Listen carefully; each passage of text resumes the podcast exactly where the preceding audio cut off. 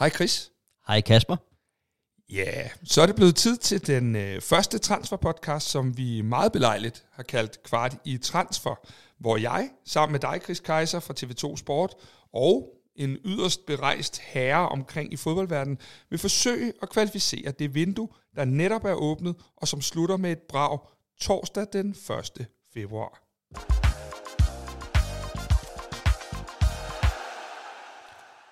Og Chris, lad os lige hoppe ud i det, for måske nogen fik morgenkaffen lidt galt i halsen, da de så, at vores sportsdirektør Peter Christiansen havde fået et lukrativt tilbud fra Saudi-Arabien. Da du læste Fassams artikel i BT, hvad var din øh, første tanke der? Altså, man kan sige, man bliver jo snart ikke overrasket i forhold til, hvad der foregår nede på den arabiske halvø. Um, der sker jo utrolig mange ting i de her år i fodboldverdenen, hvor at uh, den ene og den anden uh, personlighed uh, bliver kædet sammen dernede.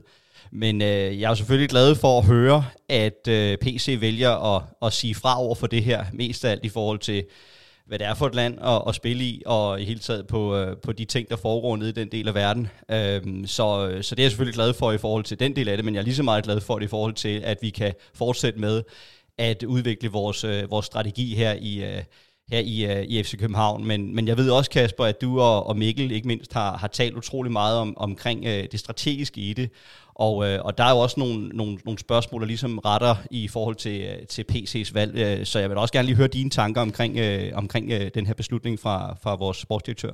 Altså, det, det der ligger i det er jo, at man altid ved, at når vi spiller Champions League, så er det ikke kun vores spillere. Det er også hele organisationen, der bliver kigget på udefra. Og det er jo en del af, kan man sige, det negative ved at være så dygtige, som vi er. Øh, det er, at vi, vi jo bliver, øh, bliver, kommer på alles læber. Øh, det, der bekymrer mig, og som har bekymret Mikkel Tolstrup, vores anden fodboldekspert her på, på Kvartibold og jeg, det er jo det der med, at vi kigger på, hvad nu hvis PC har sagt ja til det her tilbud? Ja. Hvem skal så ansætte den næste sportsdirektør? Jeg er med på, at vi har Sune Schmidt Nielsen, der jo er en, en kapacitet her, men som trods alt er, er udviklingsdirektør og akademidirektør. Øh, Jakob Næstrup er også en, en, en kæmpe kapacitet, men han ansætter næppe sin næste chef, trods alt.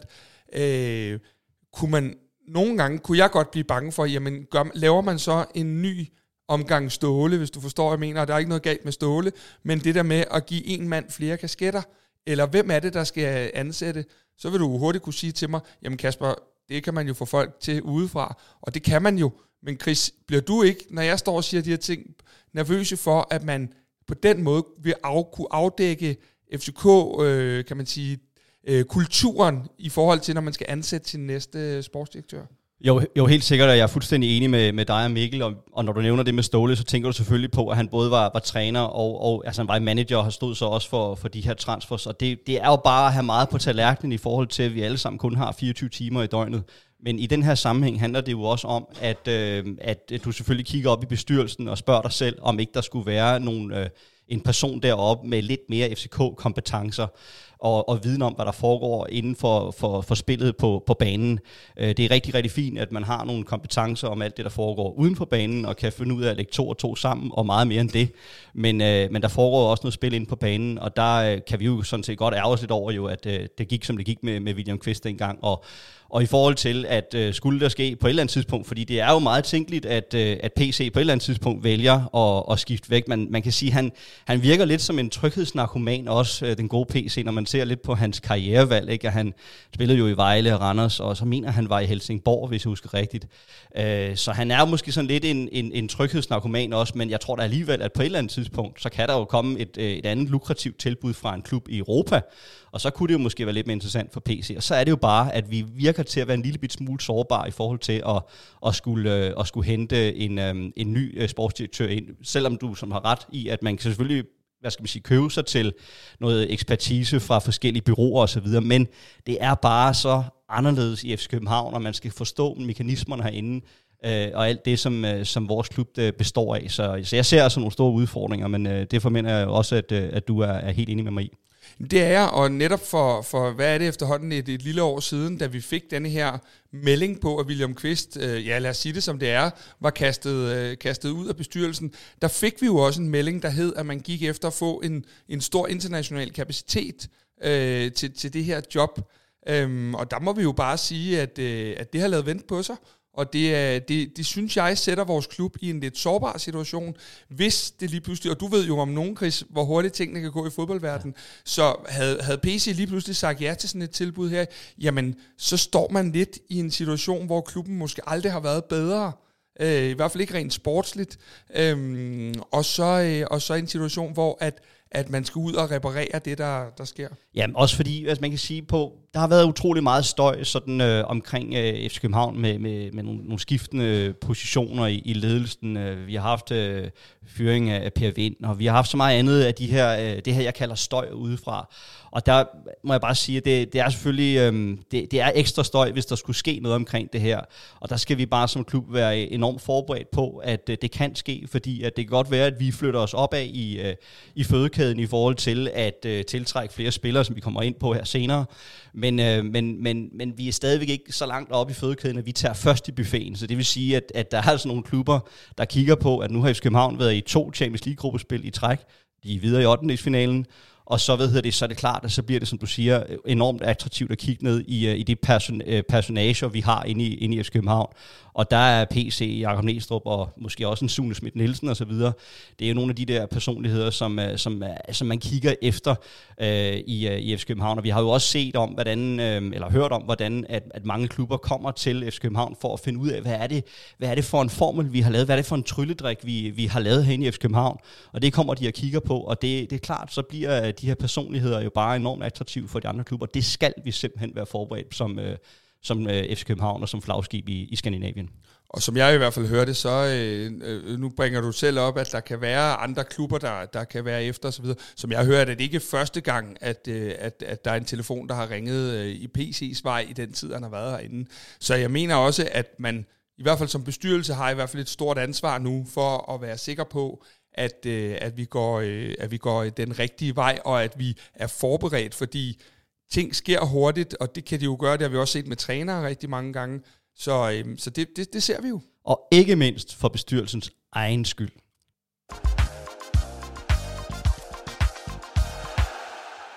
Chris, vi skal jo også øh, kigge lidt på, hvad vinduet ellers kan bringe, og helt overordnet, helt, helt oppe i helikopteren, hvilke tanker gør du der så om det her ret korte vindue? Vi har jo kun lige godt tre uger til vinduet lukker. Ja, Kasper, nu er det jo sådan, at vi, vi har efterhånden lavet noget, noget transfersnak flere gange, du og jeg, og øh, jeg har det sådan med transfers, at man skal bare hele tiden huske på, at det ikke altid er et spørgsmål om at hente A, B eller C spiller, bare fordi, at der nu er mulighed for at gøre det. Nogle gange kan et godt transfervindue også være et stille transfervindue.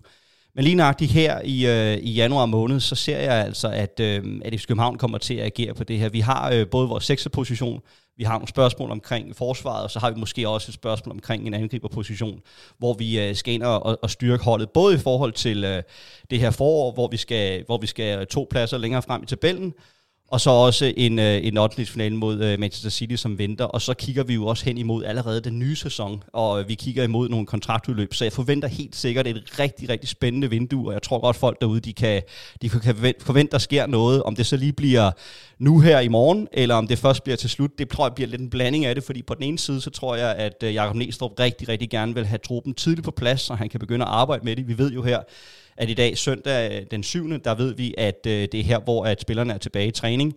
Så øh, der er ingen tvivl om, at øh, Næstrup vil meget, meget gerne have truppen på plads meget tidligt. Men der kan jo bare være sådan, at, øh, at i transfervinduerne, så er det jo sådan, at, øh, at det kan komme til at trække lidt ud og, og ryge hen mod, mod slutningen af, af vinduet, fordi at, at en større kabale kan gå op. Men, øh, men lad mig høre, hvad, hvad du tænker, Kasper. Jamen, jeg, jeg, jeg tænker lidt, at øh, jeg, jeg bliver lidt i vores indledende snak faktisk, fordi øh, vi taler meget om det her med Peter Christiansen, der kunne være på vej. Øh, I hvert fald har der været bud efter ham. Og det er jo sådan igen også med de her spillere, der har spillet så godt i, øh, i, i, det her, øh, i den her sæson, og, og egentlig også i sidste, og, og gør rent bord i Danmark to år i træk, øh, to år i træk i Champions League, har lagt på nu også og kommer i 8. finalen. Så jeg tænker også, at vi skal også være igen forberedt, og det ved jeg PC i hvert fald er, på at der kan komme nogle bud på nogle spillere, vi måske ikke havde øh, overvejet. Så det, det vil være meget min betragtning omkring det der med, at at jeg tror, at vi skal passe på med at føle os sikre på et eller andet, fordi lige pludselig er der en spiller, eller en klub, der mangler en spiller, vi har, som er enormt dygtig, som vi måske ikke havde tænkt. Øh, lad os tage et tænkt eksempel. Det er absolut, det skal jeg jo huske at sige, de her transfertider kun et tænkt eksempel. Så kan der være nogen, der har siddet og kigget på nogle af de her smukke Victor Claesson-mål, der er lavet, og tænker, det er lige ham, vi har brug for. Øh, vi ser jo, at, at Mellemøsten øh, som, som PC var, var, var, øh, var, var tilbudt til her, øh, at, at, det, øh, at det på en eller anden måde jo ofte er et sted, hvor man, man lægger nogle sådan rimelig store summer, også for nogle spillere, som man måske ikke vil gøre i Europa. Jeg tænker også, at vi har en Lukas Lea, der er Champions League topscorer, og sådan kunne jeg egentlig blive ved på rigtig, rigtig mange af vores spillere, også dem, der er lidt oppe i årene. En Kevin Dix, der, der kun har halvandet år tilbage af sin kontrakt. Hvor er det lige pludselig, der kunne komme sådan en overraskelse? Så jeg ser vinduet ret meget ligesom dig, men jeg ser også, at der kan være nogle, nogle x-faktor ting, der kan, gå, der kan spille ind på, øh, på den konto.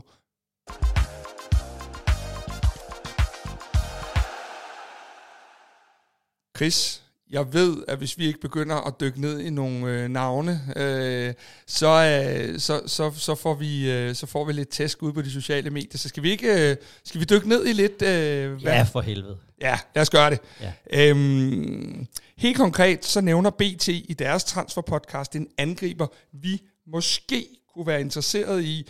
Øh, de mener ikke, at han kommer til klubben, men de mener, at, at, at det er en spiller, vi har kigget på. En lidt dyr spiller. Og øh, du har brugt øh, det meste af morgenen på at lære mig, hvad han hedder.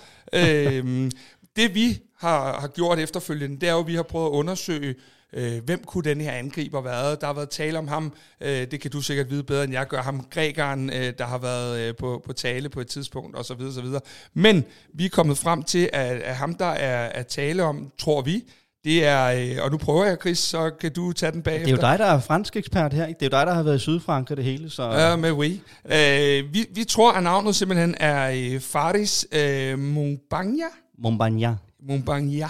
Det er fransk. Fra, øh, ja, men, men han er ikke så fransk, fordi han, øh, han kommer sådan set fra Bodø Glemt. Men det, det er ligesom det, vi har kunnet støve os frem til. Vil du ikke forsøge i første omgang, inden vi kvalificerer det her rygte, lige at sætte lidt ord på den her spiller? Om nu er han jo faktisk en lille bit smule fransk kvæg, at han jo er fra Kamerun, hvor de jo også taler fransk. Men ellers er det en øh, 23-årig øh, angriber, 185 cm høj, og som du netop siger, Kasper, fra Bode Glimt, som har haft en øh, fuldstændig fabelagtig sæson, uh, hvor han har lavet 15 kasser. Har i alt lavet faktisk 24 mål i 50 kampe for, for de her nordmænd. Og, øhm, og ellers er det bare en, øh, en rigtig, rigtig spændende spiller, som jo tidligere har spillet i, øh, i Superligaen, har jo mødt FC København, øhm, hvor vi, øh, vi spillede 1-1 over i Sønderjyske, da han spillede der, og øh, jeg ved ikke, folk kan nok godt huske den kamp, hvor det er, Jonas Vind, han brænder straffespark i overtiden. Øh, men der er han med, øh, men der er jo så sket meget, altså meget af vand er der løbet igennem øh, ja, ja, for Chris, når du lige stopper, jeg lige stopper dig der, så er det fordi, at man tænker, hallo, dyr angriber, 8 millioner, 9 millioner euro snakkes om, og så kommer du ind og snakker om Sønderjyske.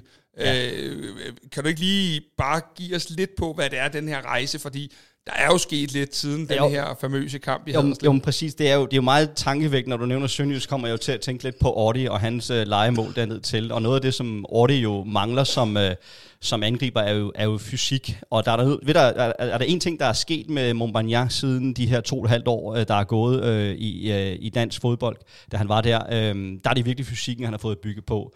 Så han er både en, øh, han har en meget komplet pakke, som jeg ser det. Og jeg har brugt, altså jeg har brugt en halv time, 45 minutter på at, at lure alverdens øh, aktioner med ham igennem. Øh, og han er jo en, en spiller med en, øh, en sindssyg timing i sit spring. Altså han, han har en springkraft, selvom han kun i gåsøjne er 185, så vil jeg vurdere til, at han springer noget ned øh, lige så højt som corner. Øh, så han har altså en, en, en sindssyg springkraft, så han kan bruges både på de offensive og på de defensive dødbolde. Så, har han, øh, så kan han bruges som opspilstation, fordi han har fået bygget den her fysik på, hvor han ligesom kan vifte sine, sine forsvarsspillere af sig, så kan han også godt bruges i, i dybden, fordi han faktisk har fart både med og uden bold. Øh, der er også nogle, nogle fantastiske sekvenser omkring det her. Øh, meget akrobatisk i sin, øh, i, sin, øh, i sin attitude. Han har jo ovenkøbet lavet en saksesparkscoring, som er fuldstændig sindssygt. Den skal folk gå ind og se inde på, på YouTube, øh, som han lavede op i, øh, i Bode Glimt. Og, og ellers så er det jo en spiller, som jo, øh, når man har spillet i Bode Glimt, så synes jeg, det er vigtigt at fremhæve øh, træneren Ketil Knudsen, som har gjort et fantastisk stykke arbejde op, i, øh, op hos nordmændene. Man husker blandt andet, at de, de jo slog Roma øh, 6-1 øh, op på kunstgræsset op for nogle år siden i, uh, i Conference League. Uh, og ellers er det jo en, uh, når man spiller med under Kjetil Knudsen, så spiller man 4-3-3, så på den måde passer han jo også som fod i hose ind i vores system hos, uh, hos Næstrup. Øhm, og ellers øh, så kan man jo sige, at, at der er den udfordring omkring det, det er jo, at han, øhm, han faktisk er med øh, Kamerun til AFCON, som starter her øh, i næste uge. Og det bliver jo lidt af en udfordring i forhold til alt det, vi snakker om her, fordi Kamerun er der en stor sandsynlighed for at kan komme utrolig langt. Øh, jeg tænker og tipper dem til, til noget, der kunne ligne semifinalen som minimum. Og så kommer der altså til at spille utrolig langt. Det kan godt være, at han ikke får mange spilleminutter, fordi de har jo ham der, Vincent Abubakar, op foran, og så har de også øh, Karl Togo Ekampi, øh, ham der jo slog Brøndby ud med Lyon for nogle år siden i Europa League, så det er jo altid rart lige at, at, at nævne ham. Men, men det, bliver, øh, det bliver måske ikke så meget spilletid for øh, Montbagnan, men det er alligevel noget med, at han først kan træde til en trup meget sent, og det er jo sådan lidt en udfordring i forhold til, at vi skal spille de her øh, Champions League-kampe, og i hele taget komme i gang med, med en god preseason. Så derfor er der nogle overvejelser der, som, øh, som der også ligger i den her større kabale. Men, øh, men hvad siger du til det, jeg har sagt indtil nu? Hmm, jamen, jeg siger, at øh, vi, vi fandt jo det her navn øh, for, for, for lige øh, ja, et døgns tid siden. Og jeg er jo så heldig nu, at der er nogle norske journalister, der ringede og spurgte omkring Alfred Johansson for nogle uger siden, så jeg synes jo, de skyldte mig lidt den anden vej nu. Så jeg har ringet til et par af de her øh, norske journalister, og, og de øh, er alle sammen meget på bølgelængde med det, du siger, og er meget begejstrede for den her spiller, men stiller også spørgsmålstegnet, at han i en alder af 23 nu øh, kun i gåse, han har haft den her halve sæson, der er god, og jeg er godt klar over, at det er der, hvor FC København skal tage ham, for hvis vi ikke tager ham nu, jamen så, så koster han det dobbelte, eller så spiller han i, ja, i Roma, eller, eller noget af den stil. Øhm, men de mener lidt, de her journalister, at hans stats oppe i Norge øh, simpelthen er, er altså i godsøjne for gode. Øh, han har fået mere ud af det, end statsene egentlig siger. Øh, og de, ikke, de tænker i hvert fald, at Bodø Glimt godt kunne finde på at sige OK til et salg. Det, som de så også siger, det er, oppe i Bodø, der ser man øh, sig selv og der, sit eget selvbillede som værende første udfordrer til FC København på den nordiske trone. Og det vil sige, at øh, Bodø Glimt har, øh, har ikke nogen intention om at have lyst til at, at sælge den her spiller eller andre spillere til FC København, fordi man ser sig selv, man har været i gruppespil nogle gange, øh, Kjetil Knudsen er enormt dygtig, øh, som, som man ser ikke sig selv værende øh, nogen, der sælger til, øh, til, til FC København.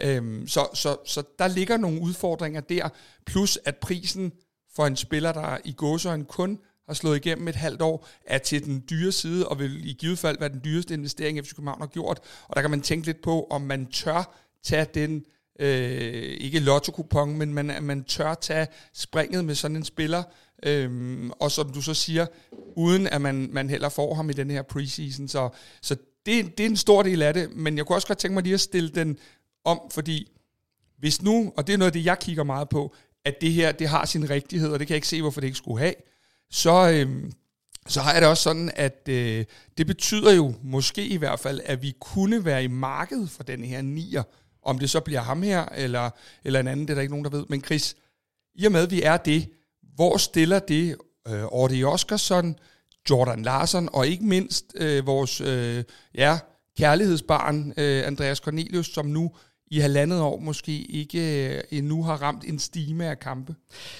Ja, altså det, jeg trækker lige luft ind, fordi ja. den, er, den er jo altid lidt svær det der, men, øh, men først og fremmest, med, vi var lidt inde på det i det store øh, nytårsshow, vi, øh, vi, vi holdt her for nylig, og øh, jeg vil sige, at, øh, at, at Audi selvfølgelig, tror jeg ikke rigtig øh, ændrer så utrolig meget. Han er stadig utrolig ung og skal stadigvæk bygge på med sin fysik, og han har stadigvæk haft et fint efterår, som jeg blandt andet er inde på i, i nytårsshowet. Øh, Larsson øh, er der jo stadigvæk nogle muligheder for, at også kan få spillet ud på kanten. Der, der kan være nogle mange ting der også i forhold til Rooney, som vi måske kommer ind på senere. Øh, men corner selvfølgelig, er jo det, det er jo bare ærgerligt, at, øh, at situationen den er, som den er. Men, men i FC København, der er det jo simpelthen et benhårdt miljø, og det ved corner mere end nogen anden. Og hvis der er, man øh, af den ene eller anden årsag ikke rigtig kan slå til, øh, og ikke rigtig få det forløst for alvor, jamen så, øh, så er der bare en eller anden, der kommer og prikker på skuldrene, og så er det, man bliver overhalet indenom. Altså den ene stød, den anden brød. Sådan er det også i fodboldverdenen, som er så benhård. Øh, og det, det er klart, at når man kigger på, på øh, Montbagnan og den type, han er, både som jeg nævner som opspilstation, og også som jeg nævner med, med, med, med mulighed for at kunne arbejde på de offensive og de defensive dødbolde, jamen så er det klart, så stiller det ikke lige frem corner i det bedste lys.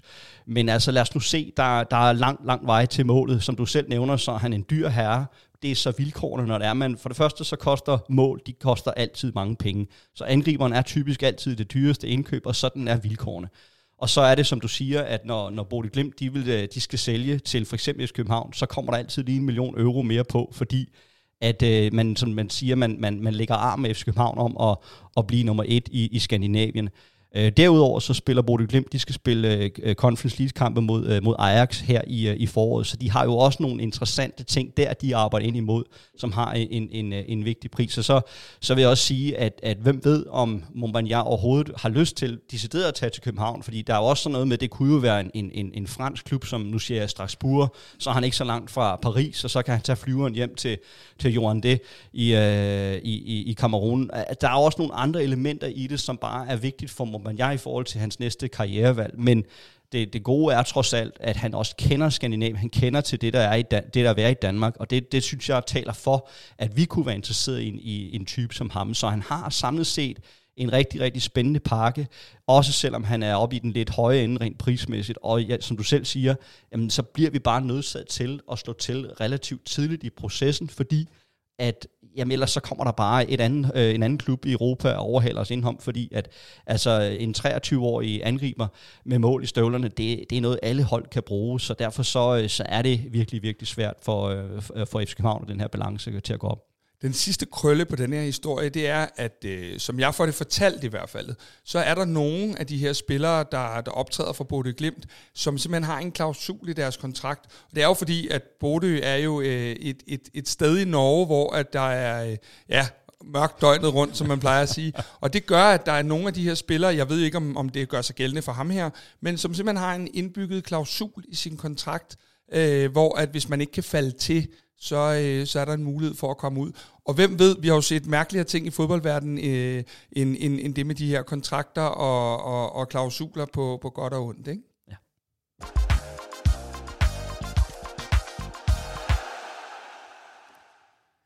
Men Chris, vi, øh, vi har jo også talt rigtig meget, og vi har faktisk talt rigtig længe, fordi at vi havde en, øh, en, anden, en, en anden spiller i klubben, der hed Carlos Seca, som jo øh, var ude med, med, med korsbåndsskade næsten i to år i træk. Øh, FC København har let, har det virket til, øh, for at finde den her sekser, øh, igennem de her vinduer, men har ikke lykkes med at finde den erstatning for Carlos Seca, man har ville. Man har øh, placeret Rasmus Falk nede på, på, øh, på positionen. Rasmus Falk, som vi jo enstemmigt øh, havde som efterårets bedste spiller i FC København, men som flere af os øh, også godt kan lide at se lidt længere frem på banen, når tingene skal afgøres i den anden ende. Så vi havde en William Klem, for lige at gøre den færdig, der, der, øh, der blev øh, skadet, og som gudskelov er på vej nu, og så havde vi en, øh, eller vi har en Matteo Tanlongo. Vi ved ikke, om vi har ham, når udsendelsen er, er trykket på play, øh, fordi øh, Tanlongo øh, meldes jo kraftigt på vej videre og væk fra FC København, hvilket også er det eneste, vi, øh, vi hører. Men så har vi prøvet at kigge på, og nu er det meget, meget vigtigt for mig at præcisere, at vi har prøvet at kigge på, hvad der kunne ske på den her sekserposition. Og vi tager den lige en gang til. Vi har prøvet at kigge på, hvad der kunne ske. Det er ikke et rygte, vi kender til. Det er en spiller, vi tænker kunne være øh, i, i spil til at kunne være i sekser, som kunne være realistisk, og som vi også ved jo, at FC København førhen har kigget på. Og Chris, hvis jeg nu siger, at vi skal mod Ajax, er det, vil du så øh, tage den der? Ja, det gør jeg gerne, Kasper. Uh, du tænker selvfølgelig på Sivert Mansværk, uh, 21-årig uh, nordmand, som uh, står noteret for syv landskampe, og så ellers øvrigt også en, et hav af ungdomslandshold, uh, landsholdskampe, så han har jo virkelig været med i en omkring det norske landshold i mange år, og kender, kender det, det træningsmiljø. Ellers en, en tidligere Molde-spiller, som du netop nævner, vi var, vi var tidligere interesseret i, og der er jo helt taget den snak med, at at som du nævner med, med, med vores sekserposition, altså jeg tror, jeg har råbt og skrevet på det i, i to eller tre af vores transfervinduer, vi har været igennem. Vi har haft uh, Albin Ekdal ind på, på radaren, uh, vi havde Thomas Delaney, som glippede uh, sidste gang. Uh, og det er i hele taget et, et, et, um, et svært punkt for os, fordi vi, vi skal et eller andet sted prise os lykkelige for, at Rasmus Falk har kunnet uh, stå igennem hele efteråret, som med alle de kampe, han har spillet, og alligevel uh, har klaret det igennem uden skader, og samtidig på et tårnhøjt niveau. Og det er klart, det er et problem, øh, som skal adresseres, også selvom øh, ske at, øh, at William Klem er, er på vej tilbage. Der er nogle forlydende om, at han skulle øh, være, være kampklar fra omkring øh, start februar, men, men det er jo ikke ligefrem sådan, at han går ind i, øh, i, øh, i startopstillingen fra, fra dag 1. Men altså, øh, Mandsværk er jo en interessant spiller øh, for FC København stadigvæk, også selvom han har haft et meget, meget svært efterår. Øh, man må sige, Ajax har jo haft en rædderlig sæsonstart, øh, hvor de også øh, øh fyrede øh, Maurice Stein, deres, øh, deres træner, de havde fra starten af, og fået John van Schip ind. Øh, I øvrigt, hvis folk de kan huske ham, så var det ham, der var med til at tabe til Danmark under EM 1992.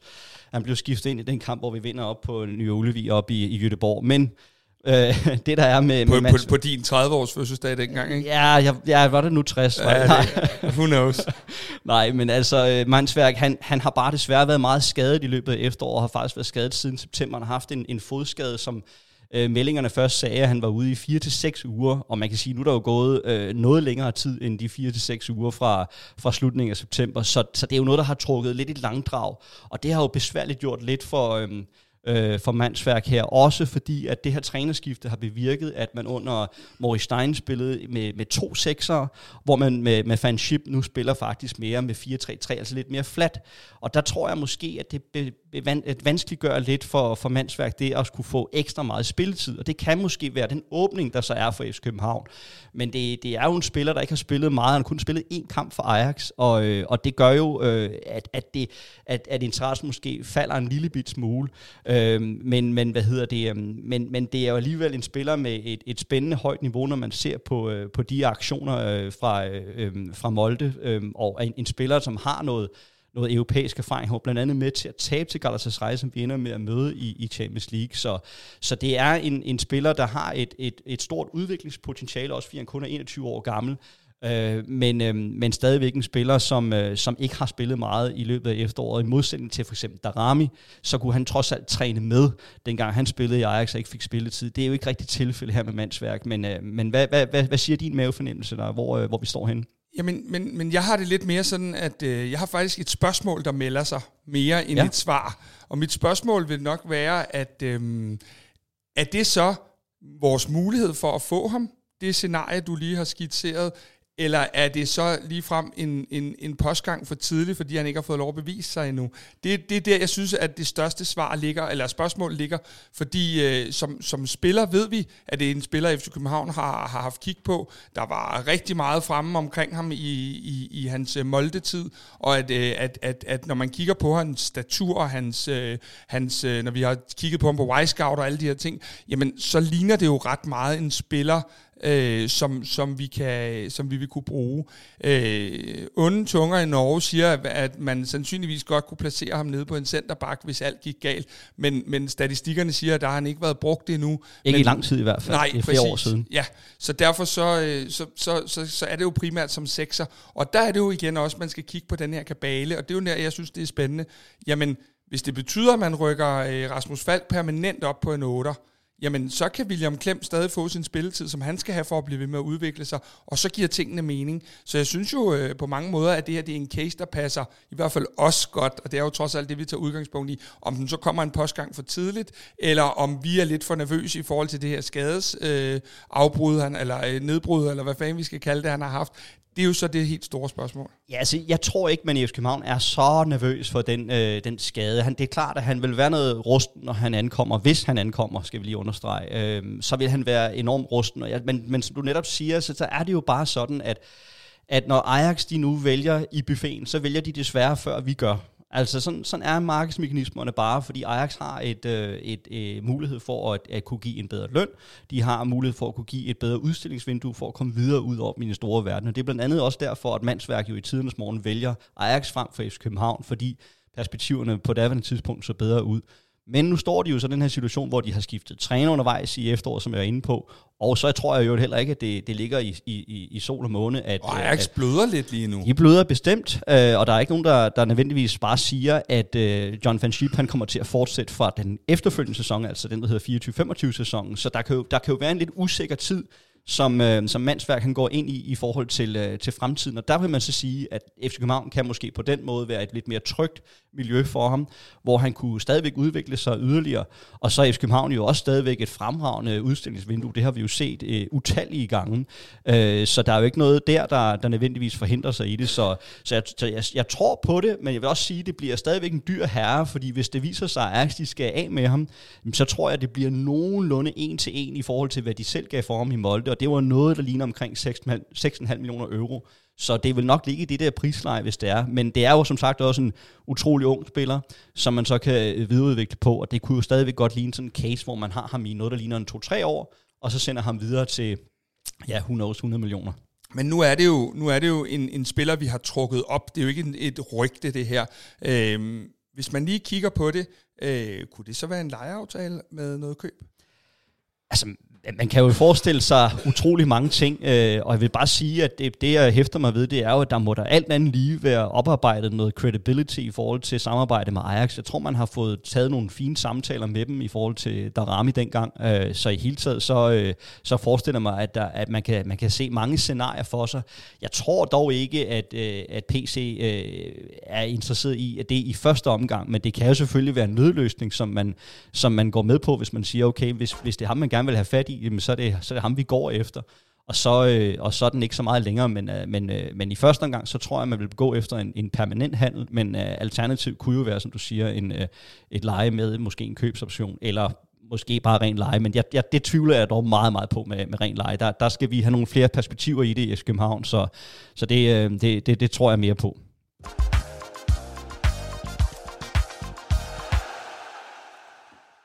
Et af de steder, hvor at der tales allermest, det er omkring vores centerback og den position dernede. Øhm, det er jo ikke nogen hemmelighed, at vi har lukket for mange mål ind. Det er heller ikke nogen hemmelighed, at det har været en position, hvor vi har enormt mange skadesproblemer øh, og har haft mange skadesproblemer. Vi har en David Rutscholava, der har været uden snart et år. Øh, vi har en Nikolaj Bøjlesen, der kom tilbage, fik et par tilbageslag, fordi han tog en for klubben. Øh, vi har en, en øh, Kevin Dix, der er blevet omskolet, og som jeg var inde på tidligere, kun har halvandet år tilbage af sin øh, kontrakt. I det hele taget, så er det jo en position, øh, som der virkelig kan, kan ske en masse på. Hvis vi tager vores øh, unge øh, eget talent, Valdemar Lund, så røg han jo øh, ret langt ned i hierarkiet, virkede det til de seneste den seneste måned af efterårsturneringen. Øh, det vi hører, øh, som vi føler os meget overbevist om, det er, at øh, vores... Øh, ja, skal vi sige, vores venner fra Vestegnen, og det vil jo så sige videre, øhm, at det, at de rigtig, rigtig gerne vil tilknytte øh, Valdemar Lund ind til sommerferien på en lejeaftale. Hvis vi lige starter med at isolere den der, Ja. Chris, øhm, hvad, hvad, hvad, hvad vil, vil det være godt for Valdemar Lund? Vil det være godt for FC København? Vi kan godt blive enige om, det vil være godt for videre. Ja, altså lad os bare starte, hvor du sluttede med Hvidovre. De har lukket 35 mål ind, så selvfølgelig kunne det være godt for Hvidovre at få styrket deres defensiv, alt andet lige. Øh, men der er jo den her detalje med, at øh, Hvidovre jo har kørt et deltidsprojekt øh, i løbet af den her tid i Superliga, men de går over til et, øh, et fuldtidssetup her fra 1. februar. Øh, ud fra den betragtning, så begynder det jo måske at blive lidt mere interessant for FC København netop at, at sende ham afsted. Øh, det tror jeg så også betyder, at man først vil se en eventuel, øh, et eventuelt legemål først vil ske i slutningen af det her vindue, fordi at man ligesom allerede nu er startet på sin træning ude i FC København, og så kan Valde gå med ind i, øh, i fuld træning øh, på det, og så kunne der ske et eller andet fra 1. februar, eller, eller 31. 30. Øh, januar, et eller andet med, at, at, at Valde han ryger derud. Øhm, så så den, den, øh, den tanke ser jeg for mig, Øh, der var jo også det her med, med Nora Sasser, der var lidt rygtet til videre over i sommer, men det blev så ikke til noget, måske primært på baggrund af, at de kun kørte det her deltidssetup. Så hvad var incitamentet, incitamentet for FC København netop at gøre det? Øh, men jeg ser det i hvert fald som, øh, som den, den fornuftige udvikling for Valdemar Lund, for vi må bare sige, at han har haft nogle udfordringer i løbet af efteråret øh, med, med spilletid, hvor han har kæmpet gevaldigt med det. Og, øh, og man kan sige, at, at, øh, at det er jo nok et af de områder, netop som du er inde på, Kasper, at vi kommer til også at kigge lidt ind i, fordi som du er inde på, der er både Rotolava, der er Bøjlesen, og der er Kevin Dick, som alle har udløb i sommeren 25. Så det er altså et eller andet, en større kabale, der skal, der skal gå op i, i den sammenhæng. Så jeg tror, vi kommer til at kigge lidt på, øh, på den her midterstopper-position, øh, også fordi, at, at Valdemar øh, nok ikke helt har niveauet til at, øh, at for alvor at, at forløse. Det er i hvert fald ikke på nuværende tidspunkt. Så ved man jo ikke, om, om det her legemål øh, til potentielt videre kunne betyde, at at han kan få mere hår på brystet, og han kan udvikle sig derfra. Vi har jo set med Audi, der også er blevet lejet ud til, til Sønderjyske, har, har taget nogle, nogle store skridt, da han var der. Så det, det er meget muligt, at, øh, at Valde tager det her skridt tilbage, for at så tage to skridt frem. Og det er jo det, vi kan have lov at håbe på, om ikke andet, fordi vi vil jo ufattelig gerne have en eller anden midterstopper, der, der faktisk lykkes ind i FC København af vores unge spillere. Vi har jo ikke haft noget siden Sanka, og han var jo en ovenikøbet B93, så før da var det jo Bo Svensson og noget Kim Madsen, som jo også var forbi øh, HB Køge, hvis jeg husker rigtigt, og Svorslev, hvor han jo er født. Øh, så det er, jo, det er jo mange år siden, at vi faktisk har fået en midterstopper, der er blevet forløst ind i København, og derfor ville det jo da være en dejlig, kærkommen historie for akademiet og så videre, øh, og ikke mindst Valdemar Lund selv, hvis det var, det kunne lykkes. Men, øh, men hvad er de perspektiver, du ser, Kasper, for dig? Øh, ja, jeg, jeg, jeg blev sgu lidt, øh, jeg blev lidt trist til sidst i efteråret, da han pludselig var udladt af brutotruppen øh, øh, til nogle af de her kampe. Øh, jeg kan godt se, at Valdemar har haft nogle udfordringer, og, og øh, dem, der sådan er lidt tæt på Valdemar, ved nok også godt, at, at det nogle gange er oppe i hovedet, at, øh, at, at han, øh, han er meget hård ved sig selv, og øh, tager meget indtryk ind, også i forhold til de sociale medier osv. Øh, jeg har det jo lidt ligesom dig, at øh, jeg, jeg vil have det her, det skal lykkes. Ja. Og, og jeg tror jo, at øh, jeg tror meget på det der med, at man nogle gange godt kan tage et skridt tilbage for at tage to frem. Jeg synes, Ode er et rigtig godt bevis på det, og jeg håber egentlig, at det er en strategi, man i FC København vil forfølge lidt med nogle af de her spillere, inden man lader dem gå. Øh, fordi det er jo ikke mere end, skal vi huske, et godt et år siden, at øh, Valdemar Lund spiller til 0 i parken mod Manchester City, og på det tidspunkt vel sagtens kunne Øh, øh, have landet en Premier League-klub, øh, hvis, hvis, hvis, øh, hvis agenterne havde, og FC København og Valde selv havde ville det. Så, så der, der, vi har jo set, at han indeholder de her ting, øh, og, og for mig er det bare noget med, det vil jeg sat med gerne have, at vi, at vi, øh, at vi på en eller anden måde kan lykkes med i FC København på den ene eller anden måde. Men Chris, hvis noget skal ud, så er der også noget, der skal ind. Ja. Og øh, en vi ved, FC København har kigget på i, i, i tidligere vinduer, øh, han, er, han er svensker, mm-hmm. og han hedder, øh, skal vi se, jeg har ikke været i Sverige, jo det har jeg faktisk også, øh, men han hedder øh, Gustav Lagerbjelke. Yes. Øh, og han øh, blev solgt til Celtic denne her sommer fra Elfsborg. Yes. Øh, men er ikke slået til oppe i, øh, i Celtic. Øh, og, og, og hvis jeg så skal være rigtig øh, provokerende i mit første spørgsmål til dig, så vil jeg sige, hvis man ikke slår til i Celtic, kan man så slå til i FC København? ja, det er selvfølgelig øh, en rigtig, rigtig godt spørgsmål, og det, øh, jeg kan godt følge din pointe. Man kan jo sige, at øh, vi har det med at slå dem ud, så hvad hedder det, øhm, øh, så ud fra den betragtning, så kan man jo i hvert fald godt stille sig selv det spørgsmål. Men nej, jeg synes faktisk, det er en utrolig spændende spiller, og ham fik jeg faktisk også lejlighed til at bruge omkring en halv time på i, i går. Så øh, en, en rigtig, rigtig spændende øh, midtstopper, 193 cm høj, så et, et virkelig højt skur, men øh, det ændrer ikke ved, at han er jo faktisk alligevel utrolig adræt, vender fint, øh, og øh, vinder simpelthen alt på låget, selvfølgelig også på baggrund af sin, øh, sin, øh, sin højde, ikke mindst. Og så er der det her interessante med, at øh, Celtic de rent faktisk ligger inde med seks midterstopper, eller midtstopper, som, som landet ligger her nu. Så for mig at se, at de er noget i overskud øh, deroppe. Øh, også fordi, at de ikke skal spille Europa i foråret. Øh, de har i og for sig kun øh, den skotske Premier League, og så hvad hedder det ellers også en, øh, en pokalturnering, øh, de, skal, de skal tænke på derovre. Øh, men, øh, men, øh, men det gør jo bare, at øh, i og med, at de røg ud af, af Europa, jamen, så, så giver det jo mulighed for at sige, okay, men vi, vi har lidt for meget i vores trup, og hvad er det så, der ikke rigtig måske helt har lykkes i, øh, hos os? Og der, øh, der kan man bare sige, at Larke Bjelke, han, han, han virker ikke til at helt at lykkes i FC København. Og man så kan forløses i FC København, det er så spørgsmålet, men, men jeg tænker i hvert fald, at der er mange ting, der passer godt med, øh, med ham, både i forhold til den her 4-3-3, som de også spiller op i, i Celtic, og, og så, er han, så er han den der type, du ved, der, der, øhm, der, kan, der kan klare sig selv, som jeg plejer at sige. Altså, vi, vi står jo inde i FC København, der står, der står vi med en meget, meget høj bagkæde, fordi vi, øhm, vi ofte skal diktere spillet selv og presse spillet frem for at skabe vores chancer. Og der er det meget, meget vigtigt, at vores øh, midterforsvar, de kan klare sig selv. Og det kan Gustav i det her tilfælde. Han har både farten, og han har fysikken, og han har øh, evnen til at placere sig rigtigt, til både at, øh, altså til at stå højt på, på, på bagkæden eller med bagkæden. Så på den måde, så synes jeg, at, øh, at det virker rigtig, rigtig spændende, og så synes jeg faktisk også, at øh, jeg tænker, at økonomien i det virker fornuftig. For det første, så vil vi i hvert fald kunne matche øh, Celtics løn. Det tænker jeg i hvert fald ikke bliver problemet. Og så er der selve overgangssummen. Altså han, han blev jo i sommer solgt for noget, der ligner omkring 25 millioner kroner. Og det gør jo, at, øh, at, at når man har en spiller som ham, der måske ikke lige helt har stået til at have fået nogle kampe, jamen så, øh, så forestiller man faktisk godt, at man kan måske øh, være nede i noget, der ligner 20 millioner eller noget af den stil for ham. Og så er vi jo i hvert fald i et, i et leje, hvor vi siger, at det er i hvert fald et FCK-leje, som vi altid vil være interesseret i. Det altid vil være noget, vi vil tage med ind i vores overvejelser. Så jeg tror helt sikkert på, at han er, han er på radaren.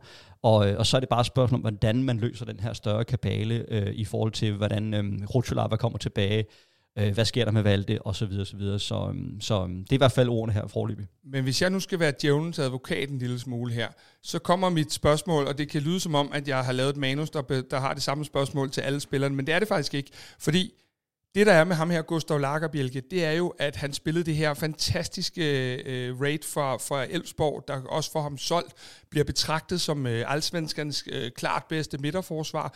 Men igen, hans CV inden det er ikke specielt prangende. Og så er det jo igen det her øh, spørgsmål, som vi kommer til at stille mange gange i den her måned.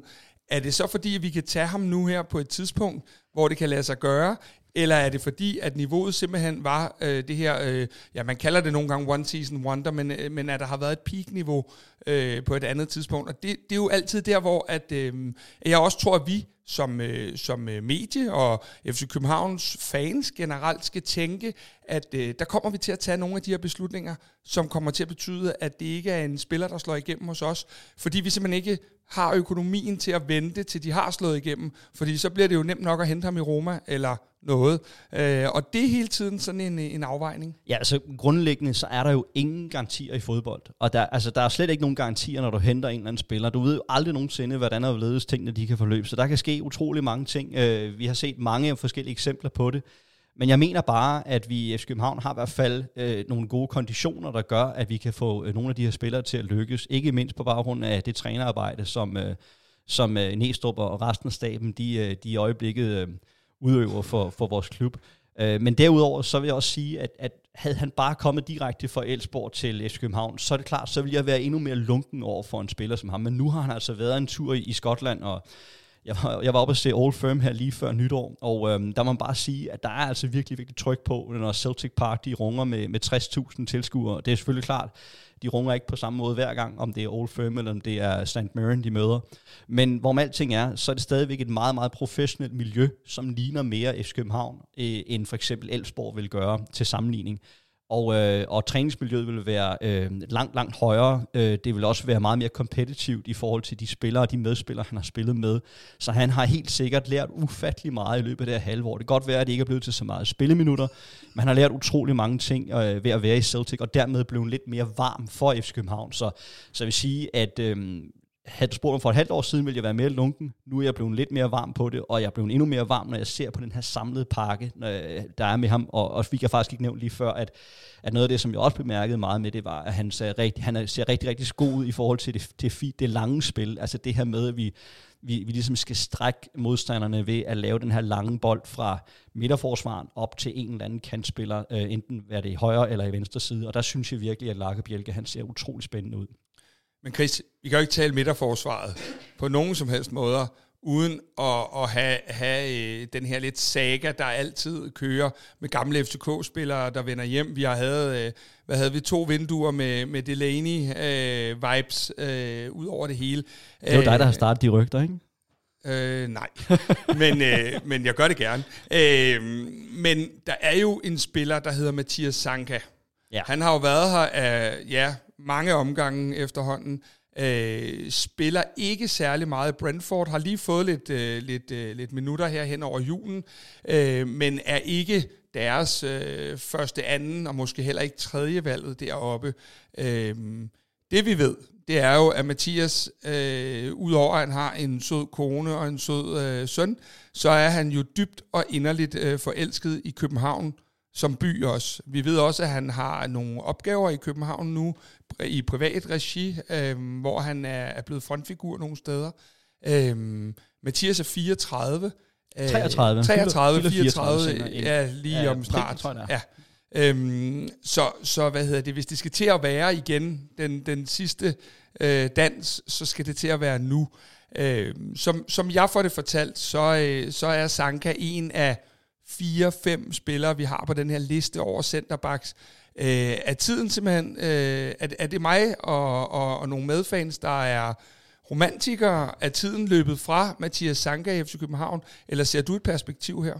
Altså romantik kan vi altid bruge her i verden med tanke på alt det lort, der ellers er derude. Så, så altså- bliver jeg lidt bekymret, for nu står vi alene i et studie her. Men uh, fair nok, lad os, uh, lad os se, om vi kan lukke fodbolddelen. Yes, øh, nej, men så, jeg, altså, selvfølgelig, så er det klart, så, så, så bliver man lidt romantisk om hjertet, når det er, man snakker om Mathias Sanka. Og, øhm, og det er også som rigtigt, hvad du siger. Han har fået lidt spilleminutter her på det seneste. Han spillede blandt andet også i fredags mod, uh, mod Brentford. Uh, undskyld, mod uh, Wolverhampton for Brentford selvfølgelig.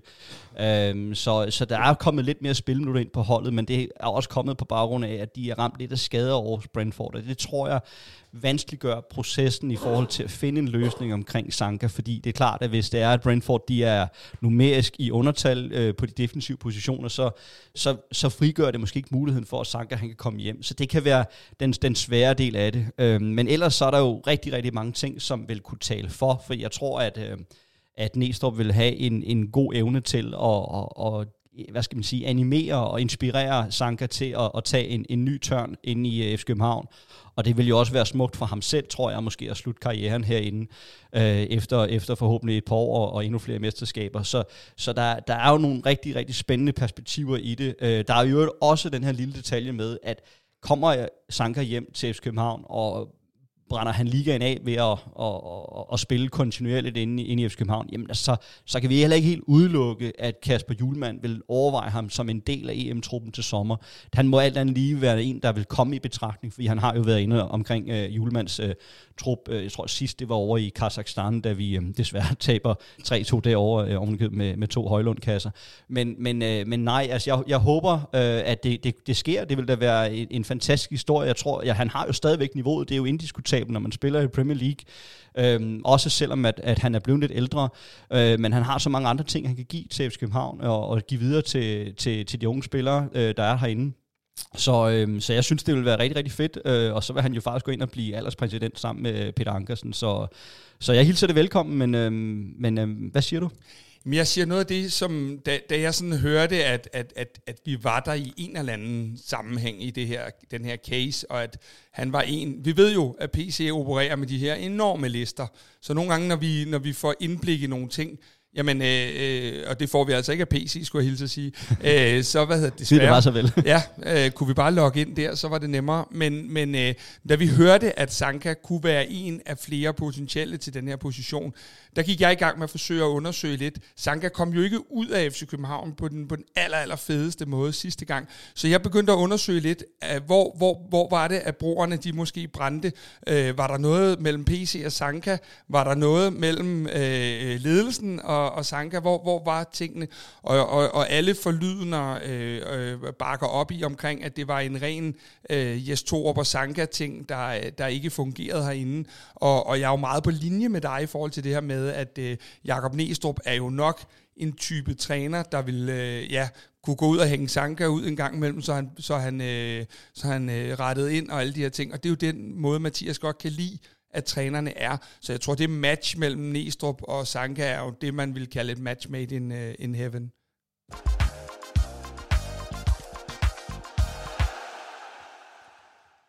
Vi har allerede sendt alt for længe, Chris, men vi har altså, øh, vi har altså to ting tilbage på, på min blog her, som vi har, øh, har drøftet. Og det ene, det er jo øh, denne her målmandskabale. Øh, det vi ved, det er, at Kamil Grabara øh, stadig har en mulighed for at blive Wolfsburg-spiller. Det skulle han have øh, ind til, øh, til øh, ja, 3-4 dage her fra nu af. Det vil sige, omkring torsdag den 10. januar udløber den klausul, der ligger mellem Wolfsburg og FC København. Og derfra, ja, så skulle Wolfsburg i hvert fald øh, hoste op med mange, mange flere millioner, hvis de skal til at have ham. Og det er ikke noget, som de bestemmer, så bliver det pludselig serveretten ligger hos os. Øh, det betyder jo, at øh, Matteo Sander, der er ude i det, FC København kalder måneder, det er jo øh, et vidt begreb, er det to eller er det seks? Øh, og, en, og en Andreas Dittmer, der stadig er meget uprøvet, jamen så skal vi jo på en eller anden måde have løst denne her målmandskabale. Øh, der har været talt lidt om en svensker, der landede i København, men han landede altså med to krykker. Øh, det, det, det i sig selv gør jo, at, at man kunne tænke, at han var på vej herind, men, øh, men øh, det, det er i hvert fald ikke noget, vi har hørt noget om, og så kan vi jo komme til at se dumme ud, når han er signet, når den her udsendelse kommer ud. Yes. Men øh, et andet navn, der sådan, øh, i hvert fald kan man sige, på, på øh, ikke noget, vi egentlig sådan har hørt, men som har, har ligget lidt og ulmet på de sociale medier, det er jo det her med, at øh, Lyngby har lavet en målmandsrokade, og der er en Kickenborg fra Lyngby, som lige nu, øh, han står ikke uden kontrakt, men han står i hvert fald nok til at skulle videre.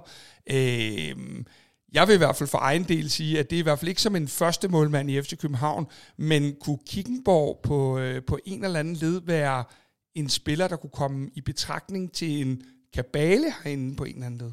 Jamen det synes jeg, Kasper. Og man kan jo sige, det er jo lidt, øh, hvad skal man sige, et luksusproblem, at vi er herinde i FC København jo, øh, han har sagt, henter øh, det, det ene guld efter det andet ned fra hylden. Men det er jo bare sådan, at øh, når der desværre sker det uheldige for Theo Sander, virkelig, virkelig uheldigt, fordi at der var måske en lille bitte åbning til, at han kunne få lov at, at, at, at få lidt mere spilletid, hvis det var, der skete noget med, øh, med, øh, med Kamil Grabata, han, han røg afsted.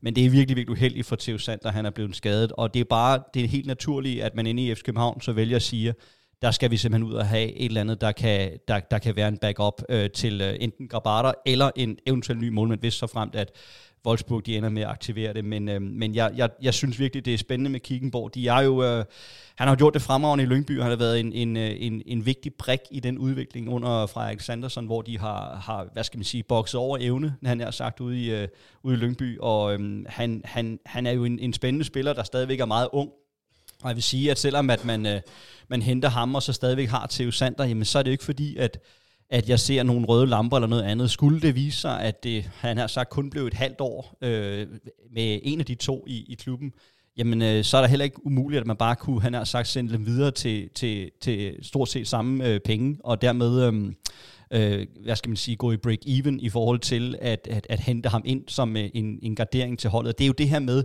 at lige så snart at du har FC København på dit CV, jamen så, så, så giver det dig bare nogle muligheder, måske i en uh, championship-klub eller noget andet i, i England. Uh, så Kickenborg er, er en utrolig spændende spiller. Han er jo 24 år, 197 cm høj, og ellers er han jo øhm, rigtig, rigtig god med fødderne, øh, hvilket jeg mener er utrolig vigtigt i forhold til det her med, at vi igen står højt op på banen og kommer til at ofte efterlade noget bagrum, hvor vi har brug for en målmand, der også kan ud og svibe lidt øh, ude, i, øh, ude i marken. Og der er, han, øh, der er han altså fin i forhold til igangsætningerne af det. Øh, stærke reflekser, han har jo ovenikøbet forhindret nogle mål, øh, i forhold til, hvis vi kigger på det her XG, som, øh, som, øh, som jo er så populært, at der har han ligesom været med til at forhindre nogle mål for, for Lyngby, så han har haft en stor impact i, øh, i hvad hedder det, øh, i, øh, i, i Lyngby og i Superligaen i hele taget, så synes jeg, han har en rigtig, rigtig fed aura, øh, som, som gør, at han, han, han, han passer det, tror jeg, godt ind i miljøet herinde. Øh, og i hele taget bare en, en spændende case, hvor også, øh, ja, nu har de jo så hentet øh, David Jensen øh, ind øh, som, som deres nye første målmand, og det gør jo måske, at, at, at Kickenborg kunne jo øh, være aktuel ind i FC København. Så jeg håber og tror på det, øh, men desværre på en trist baggrund omkring Theo Sander, men øh, vi må se, hvad der sker.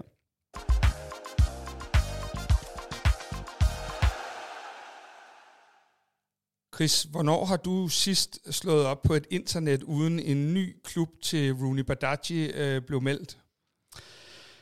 Jeg tror, det er cirka 10 minutter siden. det, det, vi kan i hvert fald godt blive enige om, at øh, vores øh, højre kant, Rooney Badaji, der jo blandt andet lavede det her Panenka mod øh, Sparta Prag, der lavede det afgørende mål i Champions League-kampen mod Manchester United, der har beriget os med mål på Brøndby Stadion i 3-2-sejren, er en ombejlet herre. Øh, som, som, som vi hørte, øh, kommer FC København ikke til at stå i vejen for et salg af Rooney i det her transfervindue. Både kvæg hans kontraktlængde, og kvæg, at man måske godt kan se, at, øh, at, at det, man kan få for ham nu, øh, næppe bliver mere end, end efter, at man har afgjort mod et, et, et Premier League-klub og, og så videre. Øh, vi ved ikke noget om Rooney, og, og vi ved kun, at øh, der vist nok er én klub i øh, La Liga, der ikke er interesseret, ellers så er resten af Europa interesseret, hvis man skal stole lidt på det. Men vi har jo leget lidt med at kigge på, at hvis Rooney skulle øh, erstattes, både på den måde, vi spiller på, øh, men også øh, måske kvæg, at både en øh, Victor Claesson ikke er helt ung længere, en Lukas Leaer øh, ikke er helt ung længere, øh, og hele det her perspektiv med, hvordan vi skal, skal sætte. Moe er også øh, fyldt, øh, jeg mener, han er fyldt 30. øhm, at, at, at hvis vi så skulle kigge på en, der, der kunne både spille den her højre kant, og en, der kunne blive trukket ind i midten, så ved vi, at FC København tidligere, og det er meget det, vi vender tilbage til, fordi når man scouter de her spillere så indgående, jamen så kigger man jo nogle gange på, hvornår kan åbningen komme for os. Og en af de spillere, vi har kigget på, der kunne være øh, en, en spiller, FC København kunne kigge efter, der skulle vi til Nijmegen i, øh, i Holland, øh, og, og en, en dansk øh, spiller, der hedder øh, Madsen. Øh, for dem, der ikke kender Magnus Madsen, kan du prøve at sætte en lille smule ord på, hvad det er for en spiller, vi har med at gøre? Ja, det kan du tro, Kasper. Uh, jeg synes, det er en... Uh, ja, Magnus Madsen er jo først og fremmest 24 år gammel. Han fylder 25 her til, til februar, som du rigtig siger. Så spiller han jo i, i, øh, i hollandske Nijmegen. Uh, og ellers så er han jo uh, søn af Joachim Madsen, som er træner. Og ellers så er han storebror til Pelle Madsen, som stadigvæk spiller i, uh, i, øh, i Silkeborg. Man har desværre været utrolig meget skadet i hans tid derovre. Men Magnus Madsen er jo, øh, er jo den her spiller, der har enorm øh, stor andel i, øh, i Silkeborgs oprykning til, til Superligaen, og han var simpelthen fremragende, hvor han i øvrigt også som en meget, meget ung spiller var anfører for holdet derovre. Og der spillede han faktisk, og det får du ikke lige nævnt her i din optakt, men der spiller han faktisk meget venstrekant på det mm. tidspunkt.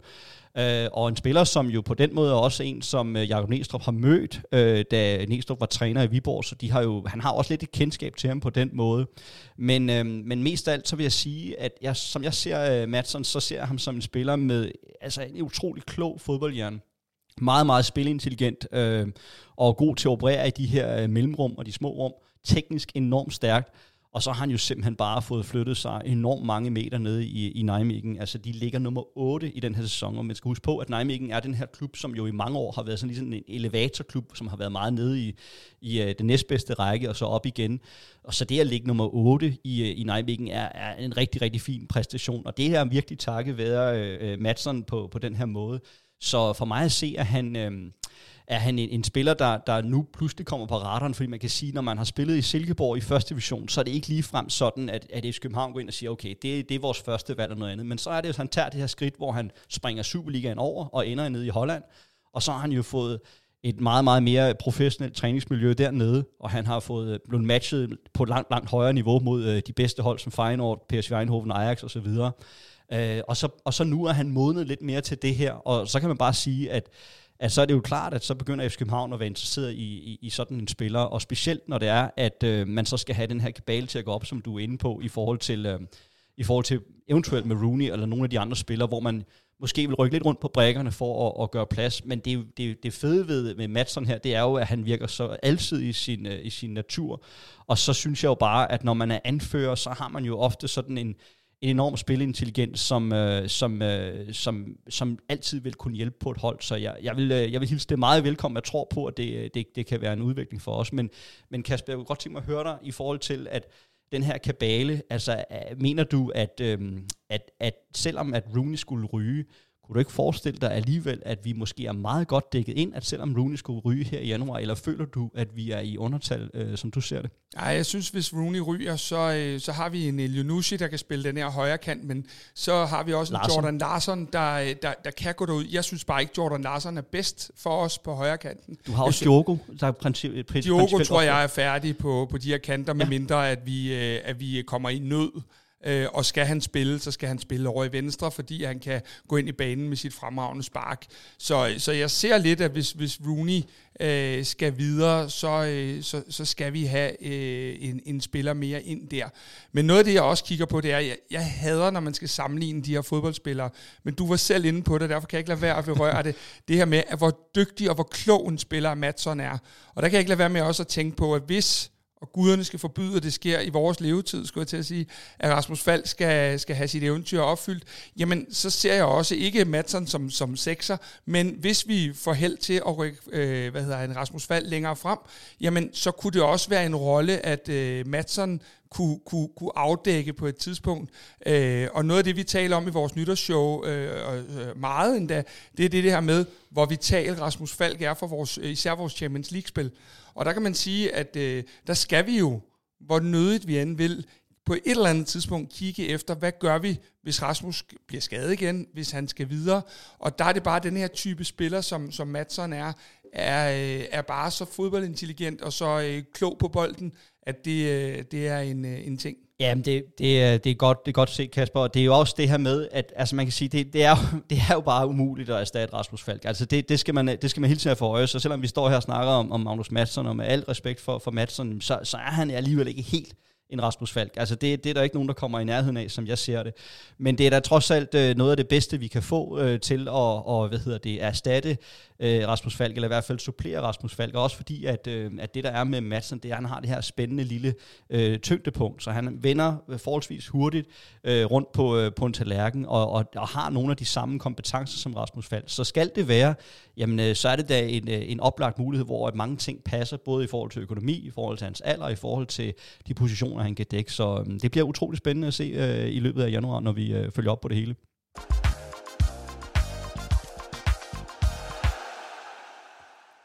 Chris Kaiser. Sikke en omgang. Vi, øh, vi, har været, øh, vi har i hvert fald været alle kæder igennem her øh, den seneste time, hvor vi sige. har optaget. Øhm, I morgen, der er det mandag, og det er den 7. januar, øh, så vidt jeg ved. Eller, er, er det er det i dag. Det er det i dag, så det er, ja, der er allerede væk her. Øh, mandag den 8. januar, når klokken den bliver 10, der øh, sætter vi billetter til salg til vores øh, transfer deadline day, vi har været så øh, utroligt privilegeret, at vi øh, skal være ude på Copenhagen Distillery. Dem, der har set nytårsshowet, fik en lille forsmag på, hvor fint der er derude. Øhm, der bliver ikke sat lige så mange billetter til salg, som der plejer at gøre. Det bliver en lidt mere intim aften. Øh, distilleriet, de har fortalt, at de vil øh, sætte lidt, øh, lidt øh, smagsprøver med lidt historik bag. Øh, uha, uha. Ja, og til dem, der ikke ved, hvad distilleri er, så, så, så, så tror jeg lige, skal google det, fordi... Altså, øh, historik, er det sådan et dæknavn for procenter? Ja, det kunne det godt være, ja, lige præcis. øhm, vi, for, vi har en øh, stor overraskelse til jer. Øh, for, for dem, der så nytårsshow, så jo Chris Kaiser synge. Det skal ja. han ikke gøre igen, fordi øh, det, det har vi ikke belæg for, at det skulle sælge billetter. Men, men øh, vi får en musikalsk, øh, meget, meget flot overraskelse, øh, som bliver lidt en hyldest til vores smukke hovedstad. Vi, øh, vi skal have os to på scenen til, øh, til øh, alt det her, som vi har stået og snakket om den sidste time. Det kommer vi jo til hele januar at sende øh, yes. kontinuerligt, og der, der kommer vi jo så til at afrunde det hele på scenen den 1. februar. Og så har vi jo... Øh, klubrekordholderen William Kvist øh, kommer forbi. Kongen af København. Øh, ja, det kan du sige. 425 kampe, øh, 8 danske mesterskaber, og i det hele taget en, øh, en spiller, som jo har været med til at definere den kultur, FC København står på benene af i dag. Øh, har været her siden han var fire år. Han kommer forbi, øh, og, og vi laver en, øh, en lang snak med ham, hvor vi kommer ind på nogle af de her FCK-kulturting, som, øh, som jo er så spændende, og som vi jo også berører, når vi snakker om, hvem skal øh, ansætte den nye PC, så er det jo hele tiden kulturen, vi går ind i. Helt sikkert. Det bliver sat til salg øh, mandag, den 8. januar er det så. Klokken 10 bliver billetterne sat til salg. Øh, du skal være hurtig ude, for det bliver et intimt arrangement. Øh, derudover sender vi en masse morgenbriefing. Vi skal til at følge med i, at spillerne går i gang med at træne igen. Øh, mandag aften kommer der, øh, øh hvad hedder det, på Pluto TV, der har vi øh, Jesper Christiansen, vores øh, gamle legende-målmand, der har kigget forbi studiet og har givet øh, 45 minutter af, af sig selv til, til kvart i bold, som bliver vist på Pluto TV her mandag aften. En, øh, en målmand, vi, vi, øh, er, som er meget skattet herinde også. Så er der morgenbriefing, og så er der jo selvfølgelig Chris og jeg, der vender tilbage, hvis der sker et eller andet, eller hvis vi har noget på, på tapetet, som vi har haft i dag, jamen så går vi i studiet igen. Vi er klar. Øh, vi er klar. Sats har gjort, at, øh, at vi øh, bliver klar i hvert fald. så øhm, med de ord, så tror jeg egentlig bare, Chris Kaiser, jeg vil sige uh, tusind tak for i dag, og uh, tak for at, at være med til sammen med mig og gøre uh, os klogere på nogle af de her uh, spændende spillere, som vi jo altid har en anden drøm om, kommer til FCK, så vi får nogle nye legender, historier og, og så videre at tale om. Jamen selv tak, Kasper.